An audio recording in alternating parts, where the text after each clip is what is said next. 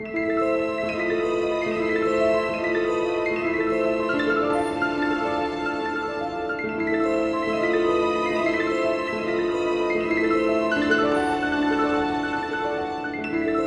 City of Oz The Wizard. Dorothy and her friends were back on the road in their wagon, looking for a new adventure and new characters to meet and greet. Where to next? asked the wizard, once they were back on the road and the sawhorse had started pulling them at a trot. Well, Ozma planned most of this trip for us, replied Dorothy.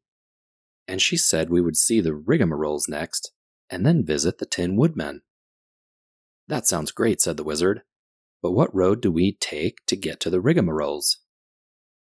I don't know for sure exactly, replied Dorothy, but I think it is somewhere just southwest of here. Then why do we need to go all the way back to the crossroads? asked the Shaggy Man. We might save a lot of time by branching off here and taking a shortcut. But there isn't any path, asserted Uncle Henry. Then I think we should go back to the signposts and make sure we're going the right way, decided Dorothy. They all decidedly moved forward, but after they had gone a short distance, the sawhorse, who had overheard the conversation, stopped and said, Here is a path. Sure enough, a dim path seemed to branch off from the road they were on, and it led across pretty green meadows and past leafy tree groves, straight toward the southwest. That looks like a path, and it's going in the right direction, said Omby Amby. Why not try it? All right, answered Dorothy. I'm anxious to see what the rigmaroles are like and this path should take us there the quickest. No one made any objection to the plan, so the sawhorse turned into the path, which proved to be nearly as good as all the rest they had been on. At first, they passed a few retired farmhouses, but soon these scattered dwellings were left behind, and only the meadows and the trees were in front of them. They rode along in cheerful contentment until, suddenly, the sawhorse came to an abrupt stop. Pardon me, called the sawhorse. The path has ended, and I would like some advice on the direction you want to go. They looked around, and sure enough, there was no path to be seen. Well, said Dorothy, we're going southwest, and it seems just as easy to follow that direction without a path as with one. Certainly, answered the sawhorse. It's not hard to draw the wagon over the meadow. I only want to know where to go. There's a forest over there across the prairie, said the wizard, and it lies in the direction we are going. Please go straight to the forest, and I think we'll be all right.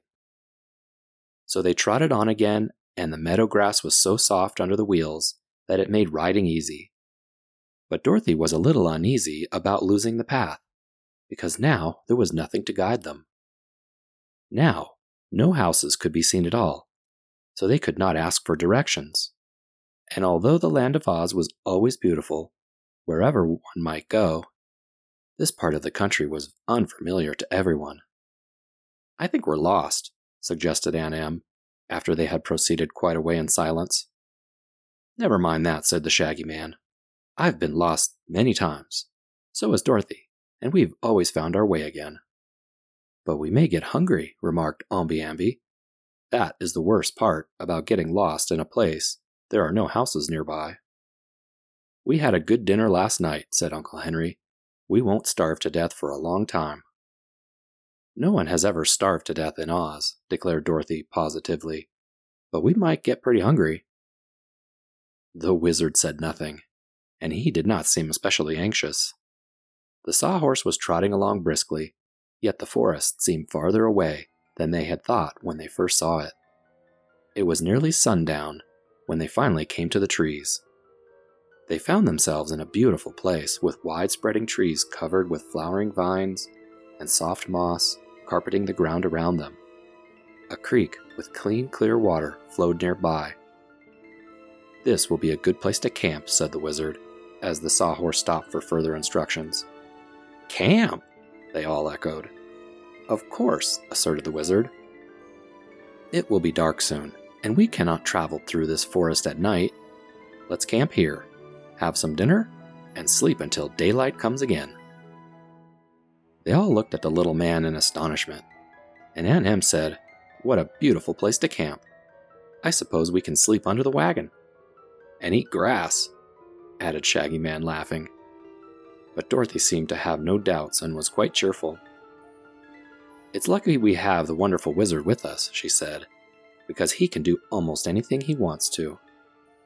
Oh, yes, I forgot we had a wizard, said Uncle Henry, looking at the little man curiously. I didn't, chirped Billina contently. The wizard smiled and climbed out of the wagon, and all the others followed him. In order to camp, he said, the first thing we need are tents. Does anyone have a handkerchief? The Shaggy Man offered him one, and Aunt Em another. He took them both and laid them carefully on the grass near to the edge of the forest. He laid his own handkerchief down too, and standing a little back from them, he waved his left hand toward the handkerchiefs, and they both turned into two tents big enough for everyone. This one, said the wizard, pointing to the first tent, is for the ladies. Dorothy, you and Aunt Em should take a look inside. Everyone ran to look inside the tent, and they saw two four post white beds, all ready for Dorothy and Aunt Em. Rugs were spread on the grassy floor, and some camp chairs and a table completed the furniture. Billina had a golden roost pole just above Dorothy's headboard. Well, wow! This beats anything I ever would have expected, exclaimed Aunt Em. And she looked at the wizard almost fearfully, as if he might be dangerous because of his great powers. Oh, Mr. Wizard, how did you manage to do it? asked Dorothy. It's a spell Glinda the sorceress taught me. She is powerful and an excellent teacher. We have been together a lot lately, and I am learning so fast that I expect to be able to accomplish some really wonderful things in time. You've done it now, declared Dorothy. This is wonderful. We could live here. Just wait until you see the men's tent, said the wizard. They all went excitedly to the second tent and found that it was completely furnished also. It contained four neat beds for Uncle Henry, Omby Amby, the Shaggy Man, and the Wizard. Also, there was a soft rug for Toto to lie on. The third tent, explained the Wizard, is our dining room and kitchen. They visited the dining tent and found a table with plates and silverware, as well as all those things necessary to cook. The wizard carried out a big kettle and set it swinging on a crossbar in front of the tent. While he was doing this, Omby Amby and the Shaggy Man brought in some wood from the forest, and then they built a fire underneath the kettle. Now, Dorothy, said the wizard, smiling, will you cook our dinner? It is simply amazing you were able to produce the furniture and utensils, but there is no food to cook, she replied, confused. Are you sure? inquired the wizard. I don't see anything to put in the pot, and I'm sure it was empty when you brought it out, she replied. Nevertheless, said the little man, winking slyly at Uncle Henry, you will do well to watch this pot and ensure it doesn't boil over. The men took pails into the forest to fetch water from the creek.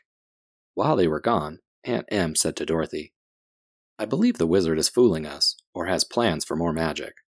I saw inside that pot myself, and it was empty.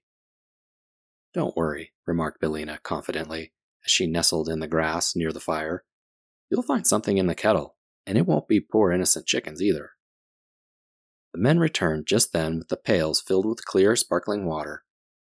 The wizard told Dorothy she was a good cook, and said he thought their supper would be ready. Uncle Henry lifted the kettle from the fire and poured its contents into a big soup bowl the wizard held for him. It filled with a fine, rich stew, steaming hot with many kinds of vegetables and dumplings. The wizard proudly placed the stew on the table in the dining tent, and then all sat down in camp chairs to feast. There were several other dishes on the table, all carefully covered, and when the time came to remove these covers, they found bread and butter, cakes, cheese, pickles, and fruit, including some of the most luscious red strawberries in Oz.